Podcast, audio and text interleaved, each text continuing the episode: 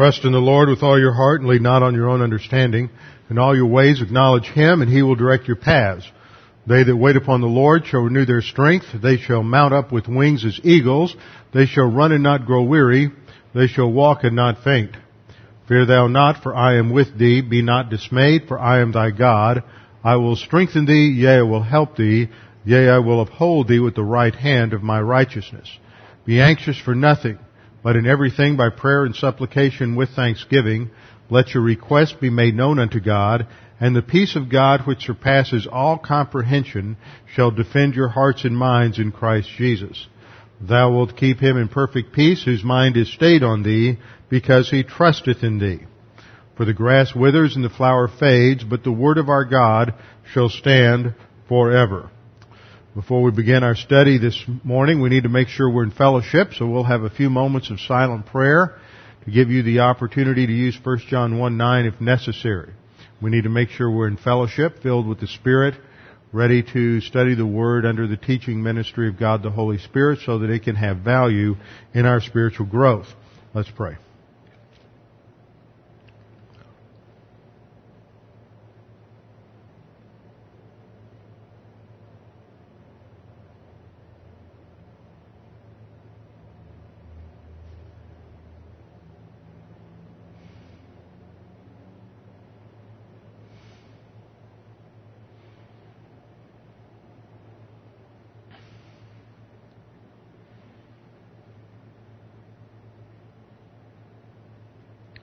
Father, we do thank you for this opportunity and privilege to gather together to study your word.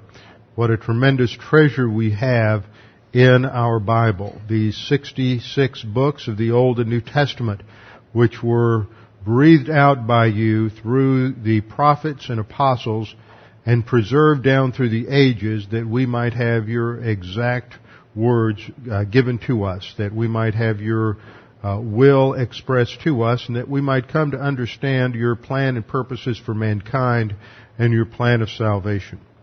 Father, we thank you for this church, for its steadfast testimony down through the years in pro- proclaiming the grace of the gospel of Jesus Christ and teaching the Word of God. Father, we pray for this church and its ongoing testimony that that might be steadfast. Father, we also pray for our nation, especially at this time this year as we hear rumors of, of uh, threats against this nation, warnings about ongoing terrorist attacks. We pray for our president. We pray for the, those in charge of security from the everyday agent down on the street, at the airports, at train stations, different places around the country and overseas, to those who are in charge of sifting through all of the information and data. We pray that you would guide and direct them and that you would watch over this country and protect us during this time. Also, we pray that during this time of, of election, that with so many things, charges and counter charges being leveled, we pray that the truth would be clear and that you would continue to provide positive leadership for this nation that is uh, grounded in an understanding of your word and the divine institutions established in your word. Father, we pray that you would guide and direct us this morning as we study your word, that we would be responsive to what is taught, what your word says, and that we would be willing to take the challenge to continue to grow to spiritual maturity. We pray this in Christ's name. Amen. Well, since last week, or since our last lesson, not counting Wednesday night, I went on the trip to uh, trace out Paul's second missionary journey. And many of you have asked about that and wondered if, if we got a lot of pictures, and I think I took over 250 or 300 pictures. So I will not be standing up here and giving a picture slideshow. Don't worry about that. But what's great about a trip like this is it provides a lot of uh, opportunity to take pictures, to spice up presentations to give us insight at different places along the way as we study the Word. And of course, right now we're studying two books that are directly related to this trip. We uh, left last, uh, well, we left on July 3rd and we flew over to Thessaloniki, and that's uh, what we pronounce as Thessalonica. Now that was a real interesting thing, is to work through modern Greek pronunciation in relation to Koine Greek and Classical Greek.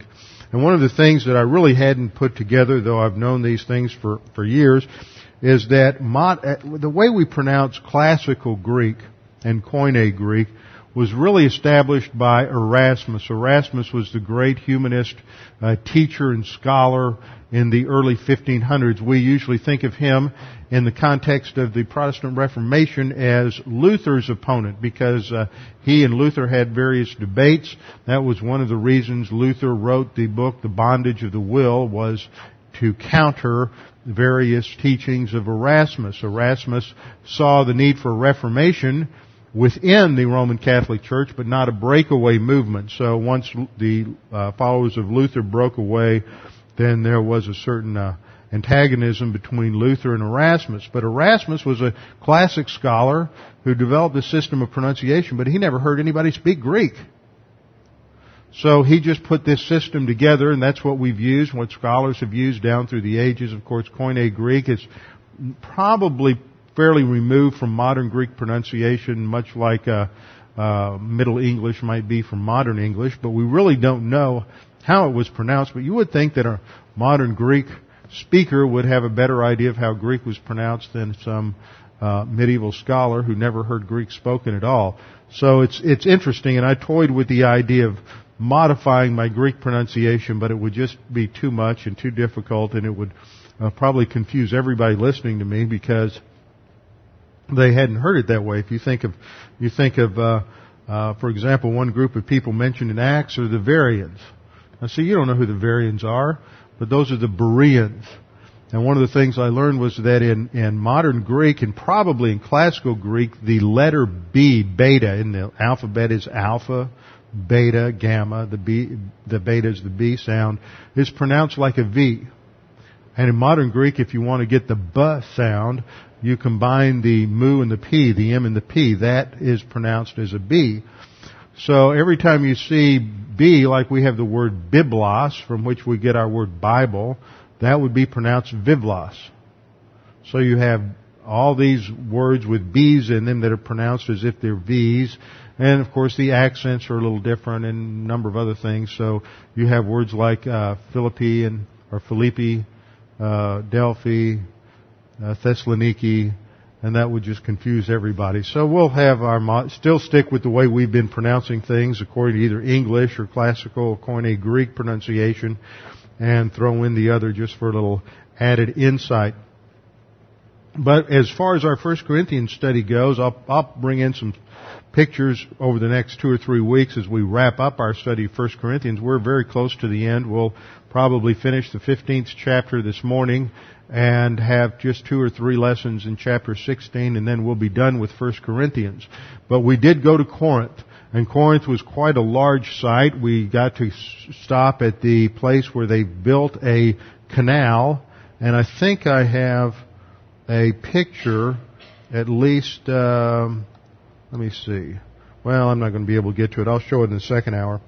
But where they built the canal, because Corinth is just south of what's called the Isthmus of Corinth, which is a very narrow piece of land that joins the Peloponnese, the southern peninsula in Greece, to the uh, main, to the northern part of Greece. And it's, uh, I pointed out in the introduction to Corinth that one of the things that made Corinth such a major seaport was because they had in the ancient world, they developed a system where they would take ships and they would just haul them over the isthmus. It's only a mile or two wide. It's not very wide at all. And it was safer to go that way than to try to uh, navigate around the Peloponnese. Apparently the waters were pretty rough and the weather was pretty rough at times, so it was just easier to do it that way, so they would haul them overland. They attempted in the ancient world to dig a canal, but it never worked. They have one now, and it, I don't think it's as wide as this, uh, it's gotta be wider than this church, but not a whole lot. There were a couple of large, uh, uh, cruise ships that went through, and it looked like they were almost scraping the sides. So it was pretty narrow. And uh, we stopped there, got some pictures of the uh, Corinthian Canal, and then we went to the old ancient side of Corinth due to uh, an earthquake. The, the, modern modern Corinth is in a different location. It's uh, uh, not too far away. But we visited the old site. Just amazing to see all of the ruins there and all of the uh, columns and the various temples and to the various different uh, deities in the uh, Greek pantheon. The one thing that impressed me again and again and again, wherever we were, whether it was up in at Philippi or in um, in the ruins in Ephesus or wherever we went, was that in the ancient world, when Paul went from city to city and town to town, he was constantly surrounded by paganism. It was everywhere. The artwork, we think of the, the pictures that you've seen of the of the Parthenon on top of the Acropolis in Athens, and there were numerous temples there. And standing on the Acropolis, you can look down and you can see uh, a number of other temples to various other gods, a temple of Zeus and a number of others that you could see. So everywhere that Paul went, there was artwork, there were, were buildings, there were temples again and again and again that were, was communicating the pagan ideas of the ancient world. And the reason I say that is because in our time, Christians sometimes get so overprotective of their children that they want to, want to prevent them from ever seeing or hearing anything that might not be Christian.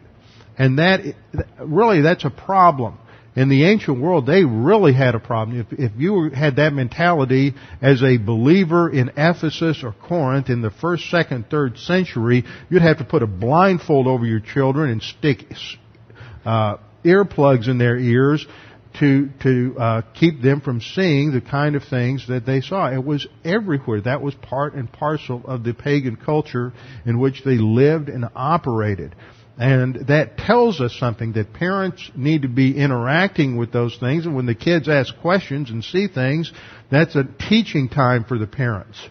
And you can't just shelter and hide your kids away from the uh, influence of the world. You can to some degree, and you should to some degree, but you can't completely. We are, as Jesus said, in the world, but not of the world. And it is your responsibility as parents to teach your children these differences. They, they have to live in the world. They're constantly going to be exposed to these things through television, through movies, through teachers, through friends. You can't completely uh, shelter them. And in the ancient world, uh, I, I had got some pictures. I think it was in Ephesus of a mosaic on the wall that was again a representation of of one of the gods in the pantheon. But this would be typical in any building, I've pointed this out before uh, because a few years ago we saw an exhibit that was up here at the Art Museum in Worcester that was uh, mosaics from um, uh,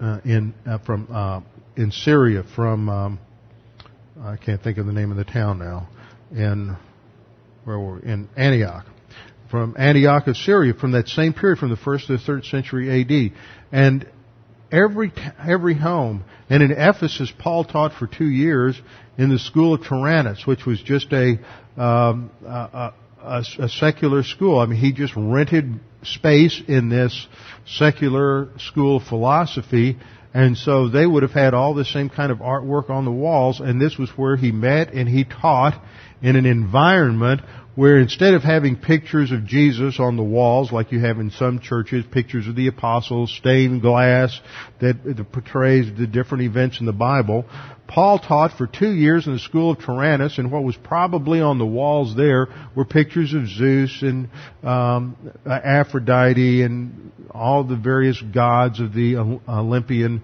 uh, pantheon and and and representing all the different stories and episodes in, in Greek myths, and that was on the wall where he was teaching doctrine.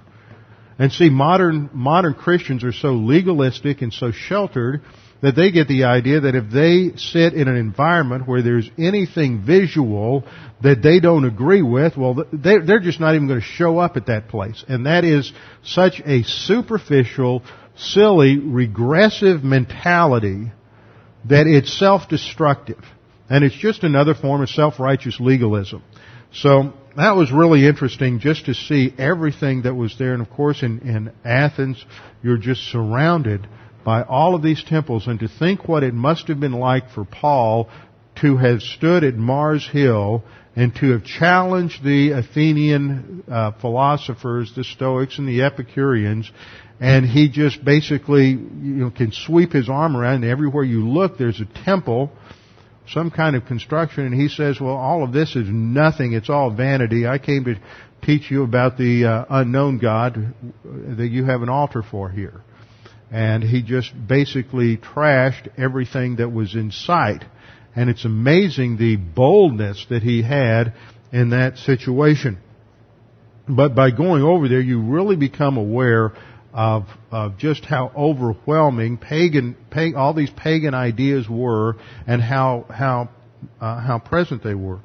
And Paul was down in Corinth, and you have tremendous evidence of all of that in Corinth. And I'll show a few uh, pictures there. Had got pictures of the bema and the diff- a few different temples, and just the layout of the area.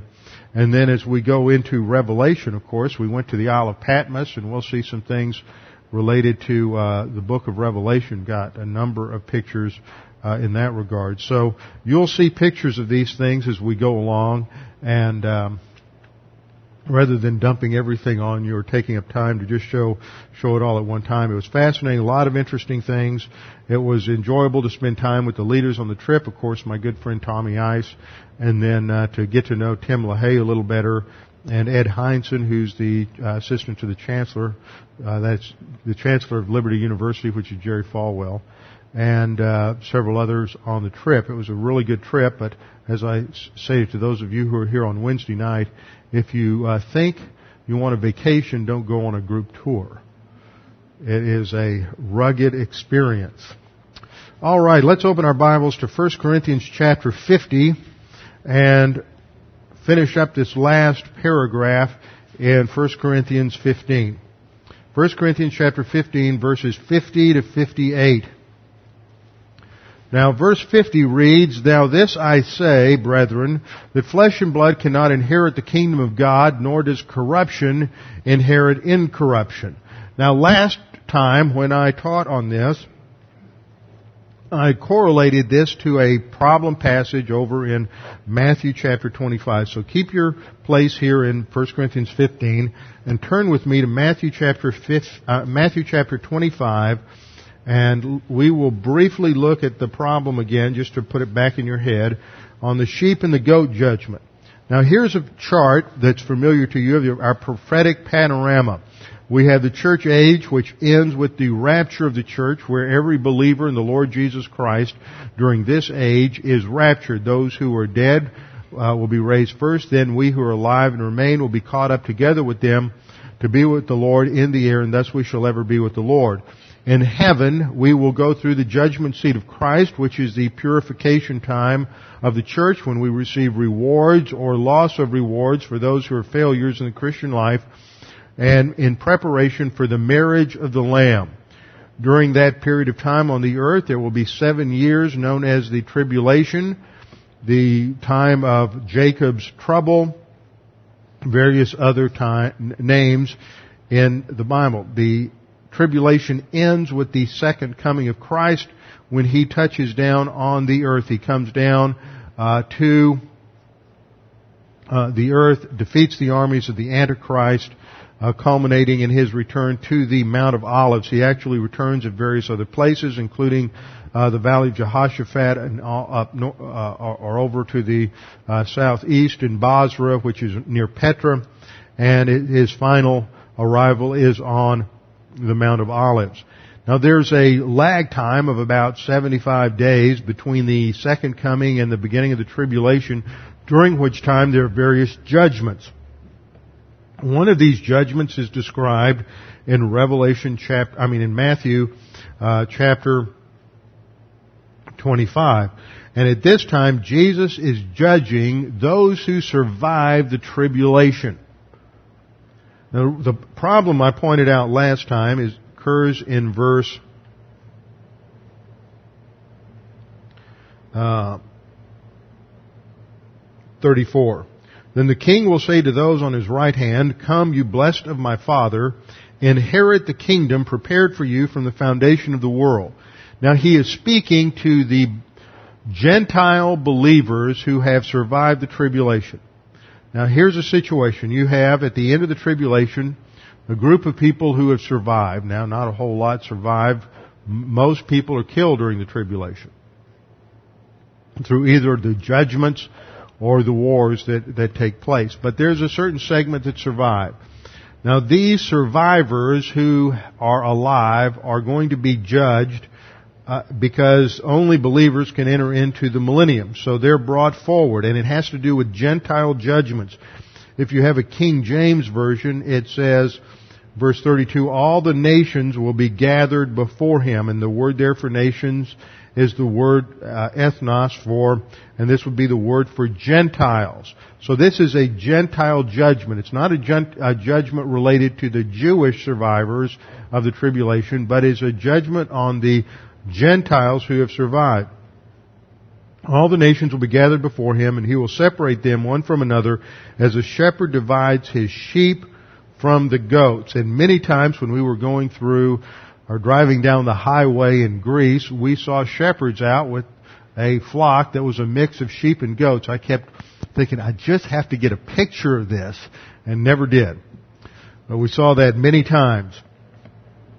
So the shepherd will divide the sheep from the goats. He will set the sheep on his right hand and the goats on the left. The sheep are believers, Gentile believers who survive the tribulation.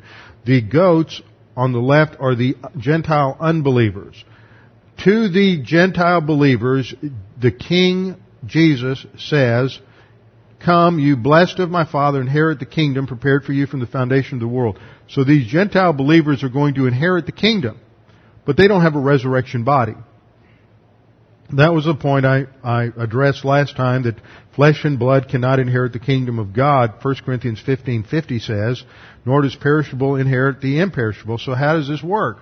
And the reason it works is because 1 Corinthians 15:50 is addressing church age believers. The church age believers have to go through resurrection before inheritance. This is not addressing what happens at the end of the tribulation. Okay, since it's been a couple of weeks, that sets things up and gets you back on target. Now, while I was teaching that, which is typical, people will read through the rest of the context to pick it up, and, and Joseph came up with a very good question last time. Because at the end of this, when Jesus has, has told the believers to inherit the kingdom, and that is an immediate event. Jesus turns to them and he says, inherit the kingdom right now. It's not something that's postponed. It's not something that is going to happen in, in a couple of years, but it's right then. He turns to the goats and he, the unbelievers, and he says in verse 41, then he will also say to those on the left hand, depart from me, you cursed into the everlasting fire prepared for the devil and his angels. So what happens here is that at this point, at the end of the tribulation, in that judgment period between the tribulation and the millennium, unbelieving Gentiles who survived the tribulation are sent to the lake of fire. The reason that, that question was raised is because we normally teach that it's at the end of the millennium, at the great white throne judgment, when the dead unbelievers are raised and all unbelievers are judged at the great white throne judgment. Well, what about these guys? Well, these guys are already in the lake of fire. Their judgment occurs in this gap. And the reason it occurs, it takes place, and they are sentenced at that point is because they have survived. They're still alive. So they're judged at that point. Whereas at the end of the millennium, that is a resurrection of the dead. See, that wouldn't apply to the surviving unbelievers of the tribulation because they have, they do not die physically. So in essence, you have this special group of unbelievers that are judged at the end of the tribulation and all other unbelievers, because they've died and they have to be resurrected, do not get resurrected for their judgment until the end of the, of the millennial kingdom. So that was a good question because it's normally taught. In fact, last week after I went home, I was scratching my head and I was talking to Tommy, or this was really a couple of weeks ago, and I asked Tommy, I said, what do you think? Said, I don't know. I hadn't thought about that before. And so we brought it up on the trip with some of the other guys, and and uh, uh, some of them had thought about it before, and that's clearly and, it, and there there's clear teaching in a few places, uh, a recognition that this is a distinct judgment for unbelievers, and the emphasis is, as Walvoord points out in his encyclopedia on prophecy, that their judgment is separate because they've never died physically because they have uh, resurrected. Now, the basis for this judgment, and just just a side note, in case any of you have read through this, and some of you probably have, and you've got some questions, the basis for this seems like it's works. It's not faith in Christ. If you look at it, verse 35, Jesus is saying to those who are saved, to the to the sheep, "For I was hungry, and you gave me food; I was thirsty, and you gave me drink; I was a stranger, you took me in." I was naked and you clothed me. I was sick and you visited me. I was in prison and you came to me. Then the righteous will answer and say, Lord, when did we see you hungry and feed you? Or thirsty and give you drink? When did we see you a stranger and take you in or naked and clothe you? Or when did we see you sick or in prison and come to you? And the king will answer and say to them, Assuredly I say to you, inasmuch as you did it to one of the least of these my brethren, you did it to me. Okay, who are these my brethren? that these, my brethren, are the Jews in the tribulation period. The tribulation period will be the greatest period of anti-Semitic uh, torture and murder of any time in history. It will make Hitler's Holocaust look like a dress rehearsal. There will be millions and, of Jews slaughtered during the tribulation period. I think there's 17 million Jews on the on the planet. I think about three or only about three or four million live in Israel, and about three or four million live in New York, and the rest are scattered throughout the rest of the earth. But there will be uh, millions killed during this time, and there will be Gentile believers who understand the issue. See, this is really dealing with the fact that in the tribulation, it's going to be uh, very clear who's a believer and who's not, because the, the pressure is going to be so extreme that you're either going to be in obedience or, or, you're, or you're dead. And this is why you have passages in the New Testament like believers won't accept the mark of the beast. No believer will accept the mark of the beast. It's going to be evident that if you're a believer, you're going to know what the issue is, and you won't accept the mark of the beast. You're not going to have carnal believers who are living in licentiousness licentiousness who take the mark of the beast because Revelation makes it clear that no one who receives the mark of the beast is going to be saved. So it's the same kind of thing that if you're a believer, you're going to understand the issues and you're going to understand that you have to support the Jews. So those who uh, protect the Jews during this time of anti-Semitic uh, persecution are going to be believers, and that is uh, just an evidence of the fact that they are saved. Whereas those who, uh, the goats, on the other hand, are anti-Semitic. Verses 42 to 45 explains that in just the opposite terms of those who were supportive. And so the issue of this judgment is to show the the anti-Semitism during the during the tribulation period, and that the Gentile believers who support the Jews uh, are going to be saved, and they receive a special inheritance in the kingdom. Those Gentiles, because of their support for Israel during the tribulation, will receive a special inheritance in the kingdom. And we've studied inheritance before, and we know that inheritance isn't simply uh, entering into the kingdom, but it has to do with a special place of privilege and ownership and uh, ruling and reigning responsibilities. Now, of course, their ruling and reigning responsibilities or their participation in the kingdom is going to be different from that of church age believers. But they will have a special place because of the way they treated the Jews during the tribulation period. Okay, let's go back, now that we've answered that question, let's go back to 1 Corinthians chapter uh, 15. 1 Corinthians chapter 15 verse 50. Paul says, Now this I say, brethren, that flesh and blood cannot inherit the kingdom of God, nor does corruption inherit incorruption. And here he is using the words corruption and incorruption to describe the mortal flesh, as we'll see in verse verses uh, 51 and 52. There is a uh, synonymous parallelism between corruption and mortality and incorruption and immortality. Corruption refers to the fact that these bodies that we have are subject to sickness, to disease, to deterioration, to death, something we're all familiar with.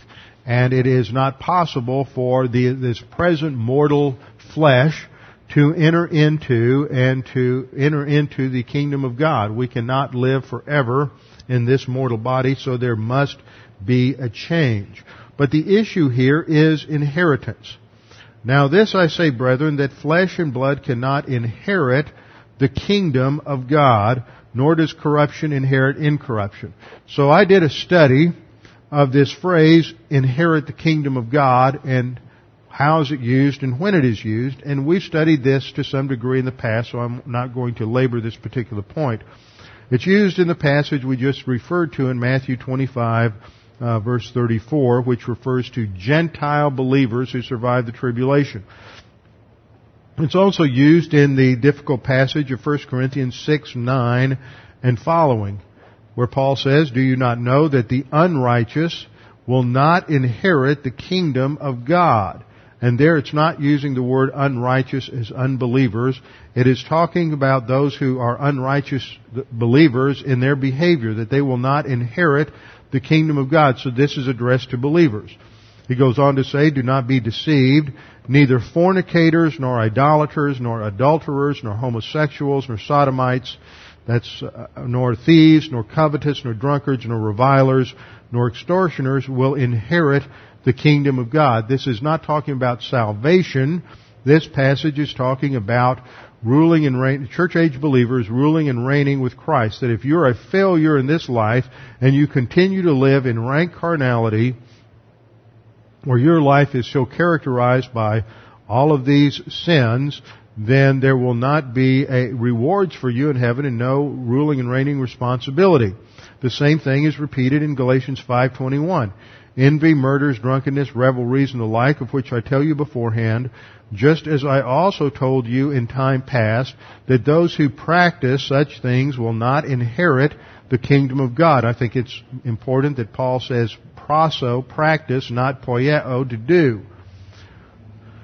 So those who continue in carnality, living according to the flesh, will not inherit the kingdom of God, Galatians 5.21. Ephesians 5.5 repeats that idea. For this you know that no fornicator, unclean person, nor covetous man who is an idolater has any inheritance in the kingdom of Christ and God. So all of these passages emphasize that a special kind of inheritance, however, the word inherit, as we saw in Matthew 25, can also refer to that basic inheritance of entry into the kingdom of God, and this is how it is used in 1 Corinthians 15:50. We must all enter into the kingdom with a new body. Even those who are not heirs of the kingdom, they must, because they're going to live there, have a new body. Now, th- there's a sub-theme here. In 1 Corinthians 15, as he brings in this concept of inheritance that's related to the last verse, verse 58. I want you to just skip down for a minute to verse 58. The first word in verse 58 is the word therefore. And as I've said before many times, whenever you see a therefore, you have to see what it's there for. It's a conclusion. Now, we live in a world where people don't want to think. And we don't attract a whole lot of folks to Preston City Bible Church or to the tape Ministry for long who don't want to think. See, the purpose of the pulpit ministry is to teach people to overhaul their thinking. So if you are intellectually lazy, you will never make it in the Christian life. Because you have to overhaul your thinking and that is not easy. It takes time. And what happens is most people don't want to think about their thinking. They just want to come to church.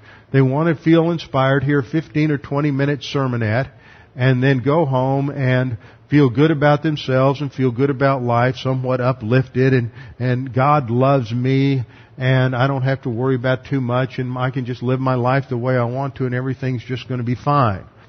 But that's not what the Bible teaches. But that fits the, the tenor of our day. You can turn on the television and see all of these enormous churches and listen to what's being taught and it's superficial, it's shallow, in many cases it's not even biblical. It may sound good, it teaches a nice morality, sort of a civic religion, but it's, and in many cases it's very emotional about God, but it doesn't teach you anything. It doesn't really teach you how to think biblically. And people often come to church and they say, well, I want to go home with something practical. Maybe you've said that. I want you to look at this chapter. We have been in 1 Corinthians 15 studying the doctrine of resurrection for, I don't know, maybe three months. I forgot to go back and look at how long we've been here, but it's been a long time. This is a lengthy chapter, 58 verses on the doctrine of resurrection, one of the few chapters in Paul's writing that is totally dedicated to the exposition of one doctrine. Now, for the first 57 verses, there's no, not a whole lot that is what I would call take home practical. 57 verses. He has one verse out of 58 that is take home practical, and that's the last verse. Therefore, my beloved brethren, be steadfast, immovable, always abounding in the work of the Lord, knowing that your labor is not in vain in the Lord. See, it, it takes 57 verses to straighten out your thinking. Once you straighten out your thinking, then the application flows fairly easily. It's not difficult to figure out how to apply scripture once you straighten out your thinking. But when your thinking is based on carnal concepts or pagan concepts or human viewpoint concepts, then the application seems really difficult. People say, how can I really do that? Why, how is that practical? I need to, I, I don't understand that. Well, the reason you don't understand it is because you're operating on pagan presuppositions. Now, the reason I'm pointing this out is that this last clause, or this last exhortation to be steadfast, immovable, always abounding in the work of the Lord, is directly related to this idea of inheritance. That if we are going to be heirs of the kingdom in all of its sense, and to have rewards in eternity, then we have to fulfill that mandate. And part of what will happen to us as well as to to unbe- as well as to carnal believers is that we will receive a resurrection body. See, when Paul says that flesh and blood cannot inherit the kingdom of God, he is not excluding carnal believers. They will receive a resurrection body as well. There are certain things that every believer will have in common. We will all have a resurrection body. We will all be in heaven. We will all have inexpressible joy. We will all experience the truth that there will be no more sorrow, no more tears, no more pain, no more death, for the old things have passed away. But for believers who have pursued spiritual maturity, for believers who have received rewards at the judgment seat of Christ, for believers who have studied the Word, made it a part of their life, made it a part of their thinking, made doctrine a priority in their life, there will be special advantages in heaven. There will be special capacities to enjoy heaven. And we're going to see and study some of those in the second hour when we get into the seven letters to the seven churches. There is a special promise to overcomers at the end of each of those letters. And an overcomer is a believer who is victorious in the Christian life. And that's the theme of, of this section, our final victory. So Paul says, This I say, brethren, that flesh and blood cannot inherit the kingdom of God, nor does corruption inherit incorruption. Behold, I tell you a mystery. A mystery is a previously unknown truth, and this is uh, related to the rapture of the church. Behold, I tell you a mystery. We shall not all sleep. Sleep is a euphemism in the scripture for believers. Their body sleeps in the grave, as it were, until it is called forth. We shall not all sleep, but we shall all be changed. And this takes place at the rapture, instantaneously. And this is described in the next verse. In a moment. in the twinkling of an eye at the last trumpet. Now what does this mean? First phrase, in a moment, this is the Greek word atomos, which is where we get our English word atom, atomic. Uh, this is the root word A-T-O-M-O-S, atomos. And it refers to the smallest particle that cannot be further subdivided. The smallest possible unit that cannot be further uh, subdivided. So you think of the smallest increment of time that can't be further subdivided, a nanosecond. That is, that is how quickly this will take place in a indivisible instant of time, in a moment, and then it's further defined as in the twinkling of an eye. And this is the Greek word rhipe. The Greek word rhipe.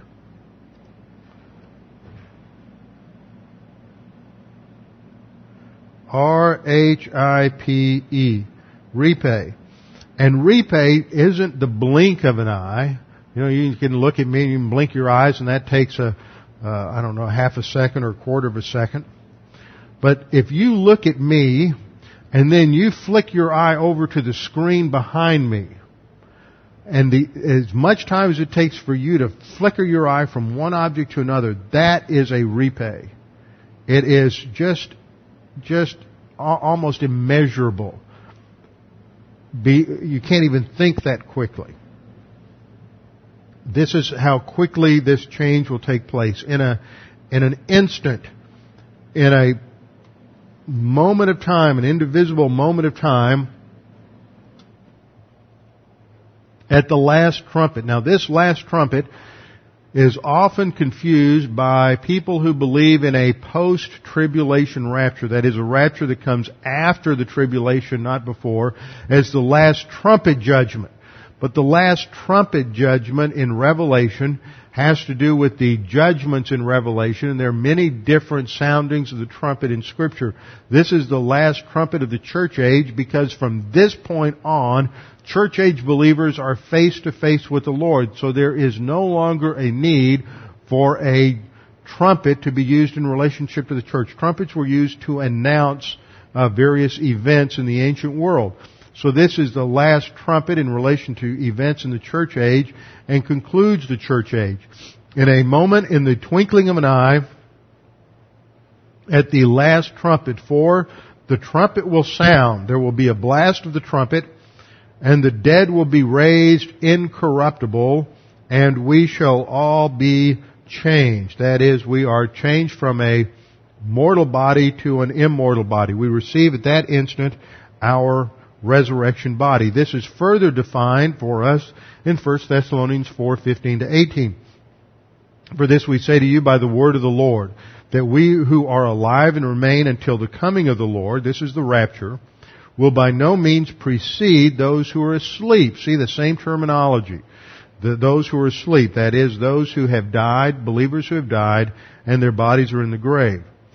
Uh, 1 Thess 4:16 For the Lord himself will descend from heaven with a shout with the voice of an archangel and with the trumpet of God. See, that's the last trumpet.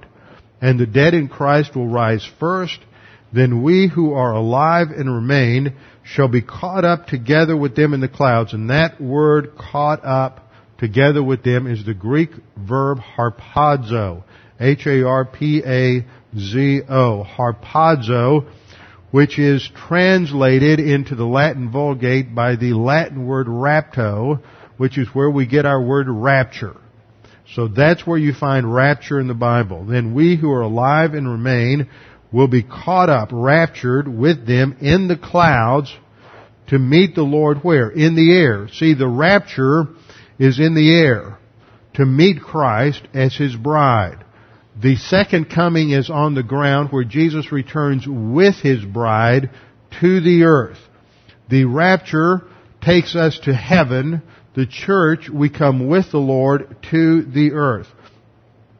We who are alive and remain will be caught up together with them in the clouds to meet the Lord in the air, and thus we shall always be with the Lord. We don't just if see if the if the uh, tr- uh, rapture occurred at the end of the tribulation, we would bounce up to to meet the Lord in the air and then instantly come back with Him to the earth. We wouldn't have a time for the judgment seat of Christ, no purification, no wedding ceremony, nothing would be there. So 1 Thess 4:17, thus we shall always be with the Lord. Therefore comfort one another with these words. 1 Thessalonians, I mean 1 Corinthians 15:53 goes on to describe the process. The reason is given why this must take place. It's introduced by the Greek word gar, which always expresses a reason. For, and then it uses this little particle or verb dei. Dei. It is necessary. This indicates something that is mandatory, something that is not optional. And it should be translated, for it is necessary that this perishable, for it is necessary for this perishable to put on the imperishable.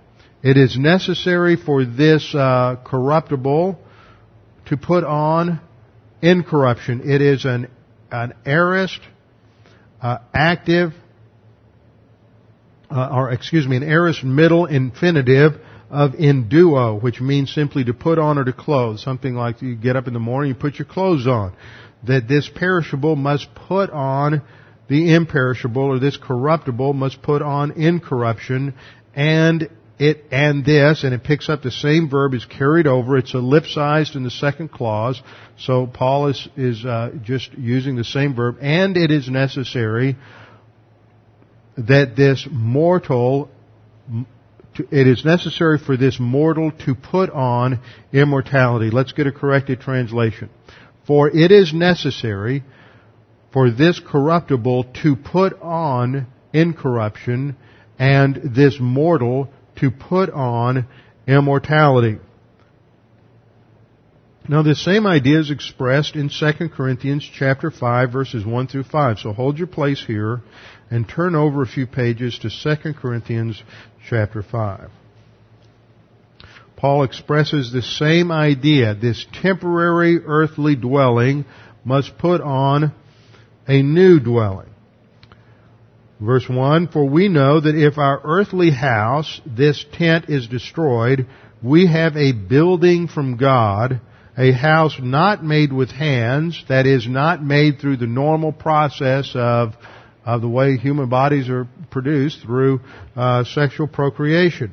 We have a building not made, a house not made with hands, eternal in the heavens.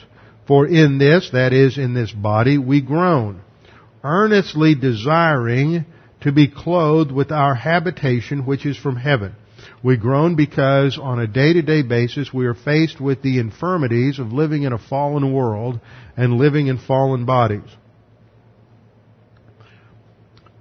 And we yearn and desire for that habitation which is from heaven. Verse 3, if indeed having been clothed we shall not be found naked. That is, and there's no time really when the soul is is naked. We know that there is some sort of interim body, whatever it is. It's not a physical body. It is some sort of a spiritual body, but we know from various passages that we studied that there's some sort of interim body. Samuel had one when he appeared to Saul, when he came, uh, when, when the witch of Endor called him forth. You also have the episode in Luke chapter uh, 16 where the uh, rich man is in Uh, uh, uh, torments, and he asks Father Abraham to let uh, the Lazarus dip his finger in the water and touch it to his tongue, and that he's going through physical pain. So there's some sort of interim body that that that is not fully described in Scripture. But this is talking about a permanent, that is just temporary. This is talking about the permanent clothing Verse 4, For we who are in this tent, that is this present body, groan, being burdened, not because we want to be unclothed, that is, the Greeks just wanted the, the soul to depart and have a, an independent existence, just sort of a free floating existence, free from a, a body. They looked at the body as something negative. For we who are in this tent groan, being burdened, not because we want to be unclothed, but further clothed, that mortality may be swallowed up by life. Now, isn't that a fascinating way to express it? This isn't real life. This is mortal life. He says mortality, this present mortality, will be swallowed up by real life. That is eternal life, but also qualitative life. In verse 5, now he who has prepared us for this very thing is God who has given us the Spirit as a guarantee. And that is the pledge of the Holy Spirit um, it's the Greek word arrabon, which means a pledge or a down payment, and it is related to the sealing of the Spirit in 1 Corinthians 1.22 and Ephesians 1.14, that the presence of the indwelling Holy Spirit is our down payment, our guarantee of our future resurrection body. Now let's go on. 1 Corinthians 15.54. In 53, Paul explained the reason that for when, that, that, that this corruptible, uh, that this corruptible must put on incorruption, and the mortality, mortal must put on immortality. And then he says, so when this happens, verse 54, so when this corruptible is put on incorruption, and this mortal has put on immortality, then shall be brought to pass the saying that is written, death is swallowed up in victory. See, in verse 54, he shifts the focus to the future. When resurrection has occurred, then there will be a fulfillment of prophecy. When this has happened, when all have been resurrected and the last believer has received his resurrection body, then will be brought to pass the saying that is written, death is swallowed up in victory. And this phrase is taken from Isaiah chapter 25 verse 8. And in Isaiah 25 verse 8 we have a promise actually to the Jews. He will swallow up death forever and the Lord God will wipe away tears from all faces. The rebuke of his people, that is of Israel, he will take away from all the earth, for the Lord has spoken. So Paul, uh, under the inspiration of the Holy Spirit, takes this first phrase, paraphrases it, and says, at this time of the last resurrection, final resurrection of the last believer, death will be swallowed up in uh, victory. It will be completed and all the consequences of spiritual death will be removed. And th- at this point we have to understand what does he mean by death? See, the Bible speaks of seven different deaths. Seven different deaths. First of all, there is spiritual death. This is the most important.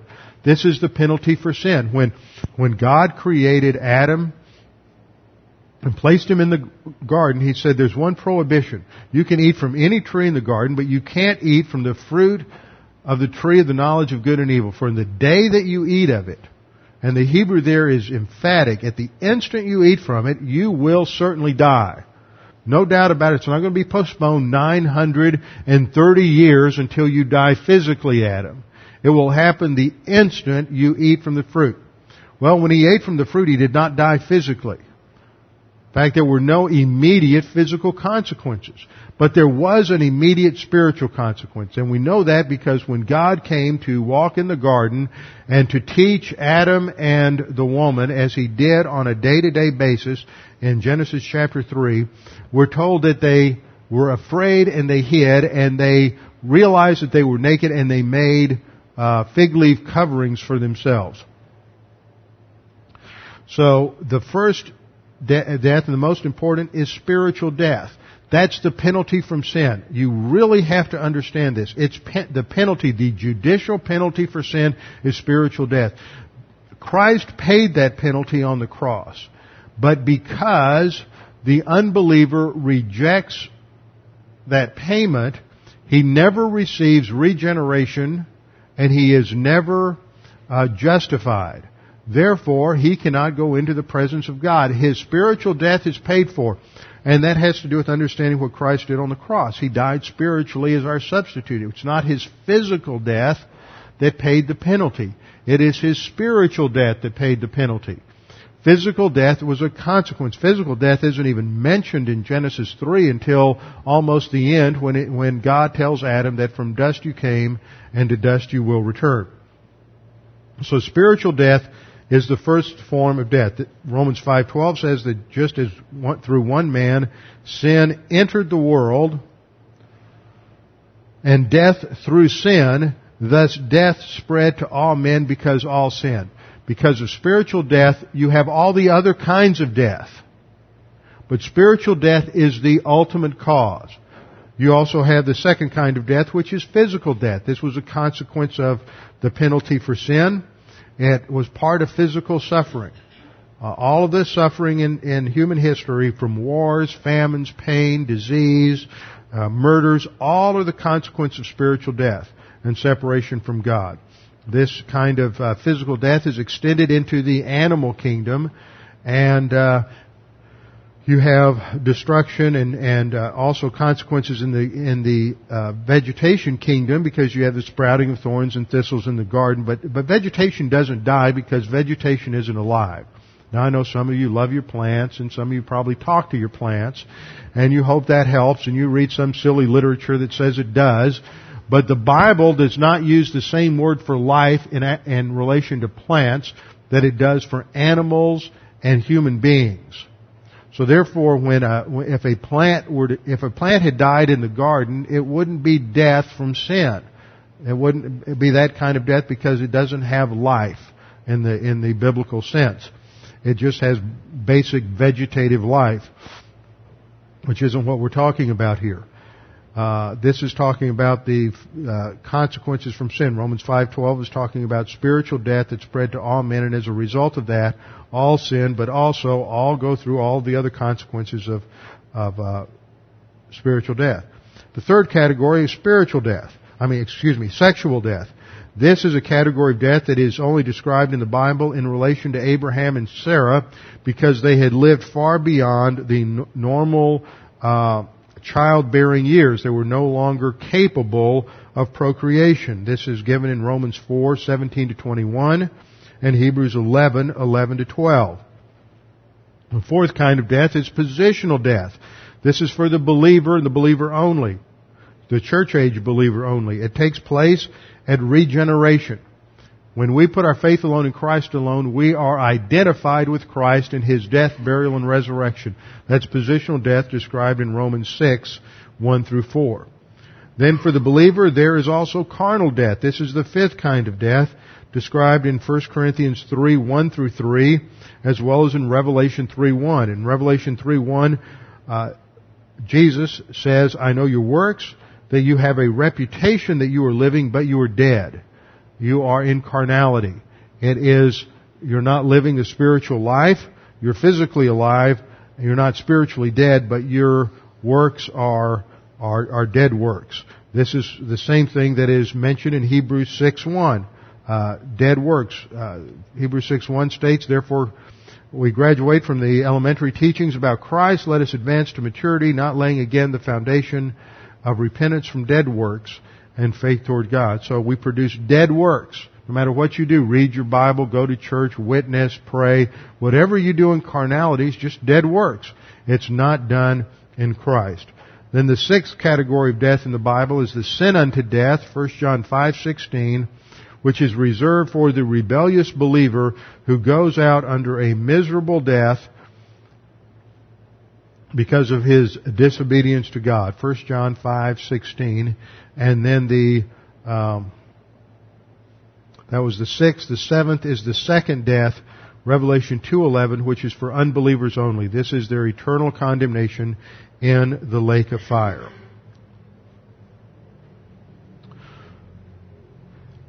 Death is swallowed up in victory. And then we have a quote from Hosea chapter 13 verse 14. O death, where is your sting? O Hades, where is your victory? Now, if you have a New American Standard, let me see if this, you, you, what you have, uh, it's a little different in your Bible. In the New American Standard, in NIV, it reads, O death, where is your victory? And O death, where is your sting? The King James and the New King James has, O death, where is your sting? And then it doesn't repeat death, it has, O Hades, where is your victory? And I'm not going to go into this in detail, but there are different ways of dealing with textual problems and when there's disagreements in manuscripts. I mean, to really simplify it, the New American Standard and NIV, etc., base their views on the, the scholarship of two late 19th century scholars named Westcott and Hort, although it's really more of an eclectic view today. But the bottom line is the older document is the better document. And that sounds good, doesn't it? If it's older, we have a document from the fourth century as opposed to one in the ninth century, it must be better. But what if the ninth century is a perfect copy of a second century document? See, older isn't always better. And uh, due to the the work of a number of scholars in the 50s and 60s, another view has come into uh, a prominence called the majority text view, and I believe the majority text view is a, is a, a superior view, and this puts more of an emphasis on the text families and their their their uh, background. And the majority text is often similar to what's called the Textus Receptus, or the received text. The Textus Receptus was a collection of eight Greek manuscripts that Erasmus, I spoke of Erasmus earlier, Erasmus used when he put together the New Testament, Greek New Testament that was used during the Reformation and was the basis for translating the King James Version. But these were basically 9th and 10th century documents and we've discovered thousands of texts since, since that time. So the majority text is similar to the TR, but it's different. Now the TR isn't just the King James. You'll have a lot of people who come along and they'll say, oh, we're, it's the King James. It was good enough for the Apostle Paul. It was good enough for me. And since the 70s, there's been a huge movement of people who are called King James only idiots, uh, Christians. And their idea is that you can only use the King James because that's the inspired translation. And these people, uh, Jim Myers tells me he even runs into them over in the Ukraine and they say, well, you can't even teach Russians out of the Russian Bible. You have to use the King James authorized version. Well, the answer is which one? It got revised dozens and dozens of times over the century. So are you talking about the original one of 1611? None of us use that one anymore. Uh, it's been revised. Uh, it's still called the King James Authorized Version, but it's been updated, corrected, spelling, all kinds of things. So, I mean, it's just a silly position. Uh, so, but there are differences. The majority text differs from the King James in about 1800 places. Now you're going to hear this a lot coming up because in, Re- in Revelation there's a lot of problems, and uh, they're minor. They don't affect any doctrine, but there we'll see a couple uh, probably next week. But I am going to begin a study when we finish 1 Corinthians uh, that will look at the Bible. How did we get the Bible? How can we know we tr- can trust the Bible? And we'll do that when we conclude our study of 1 Corinthians 15. But Paul says, O death, where is your sting? And O Hades, where is your victory? This is a quote from Hosea 13, verse 14, which reads, Shall I ransom them from the power of Sheol? See, that comes over into the New Testament, or the Greek is Hades. Shall I ransom them from the power of Sheol or Hades? Shall I redeem them from death? O death, where are your thorns? O Sheol, where is your sting? Compassion will be hidden from my sight. So Paul utilizes the verbiage there, and so we, I think the majority text is more accurate. O death, where is your sting? And O Hades, where is your victory? In other words, what produces a sting? Something produces a sting and then it has a result. In verse 56 we read, the sting of death is sin. Okay, so what produces death? It is sin. See, if the, the sting of something, uh, the, the sting is produced by something, by a bee. So the sting of death is sin. The sting, death is produced by sin. So it's talking about spiritual, spiritual death. And the strength of sin, literally the power of sin is the law. And, uh, this comes from, or is parallel to what Paul says over in Romans 7, 5, that when we were in the flesh, that is in carnality, the sinful passions which were aroused by the law were at work in our members to bear fruit to death. See, the law brings to our attention sin. And the law, in essence, Paul is saying in Romans 7, produces sin because it makes us aware of sin. So in 1 Corinthians 15, 50, 56, Paul says, the sting of death is sin, that which produces death is sin, and the strength of sin is the law. But, in contrast, thanks be to God who gives us the victory, victory over spiritual death, victory over the penalty of sin, victory over law because grace uh, removes the law. Uh, we have victory through our Lord Jesus Christ. This is our victory over death because of Christ's payment for sin on the cross. His death is the end of the law, and it pays the penalty for our sin. And because of that, because we're no longer in bondage to sin, because we're no longer in bondage to the law, Paul concludes by saying, Therefore, my beloved brethren, be steadfast. And it is literally a present passive imperative. It's a, a deponent verb, which means it has an active voice meaning, though it has a passive form. Become steadfast. It's from the verb ginomai. Become steadfast, and the word steadfast means to hold your ground. Don't back up. It is the Greek verb hedraios, H-E-D-R-A-I-O-S, meaning to take a seat, from the root word hedra, meaning to take a seat. So it means to hold your ground.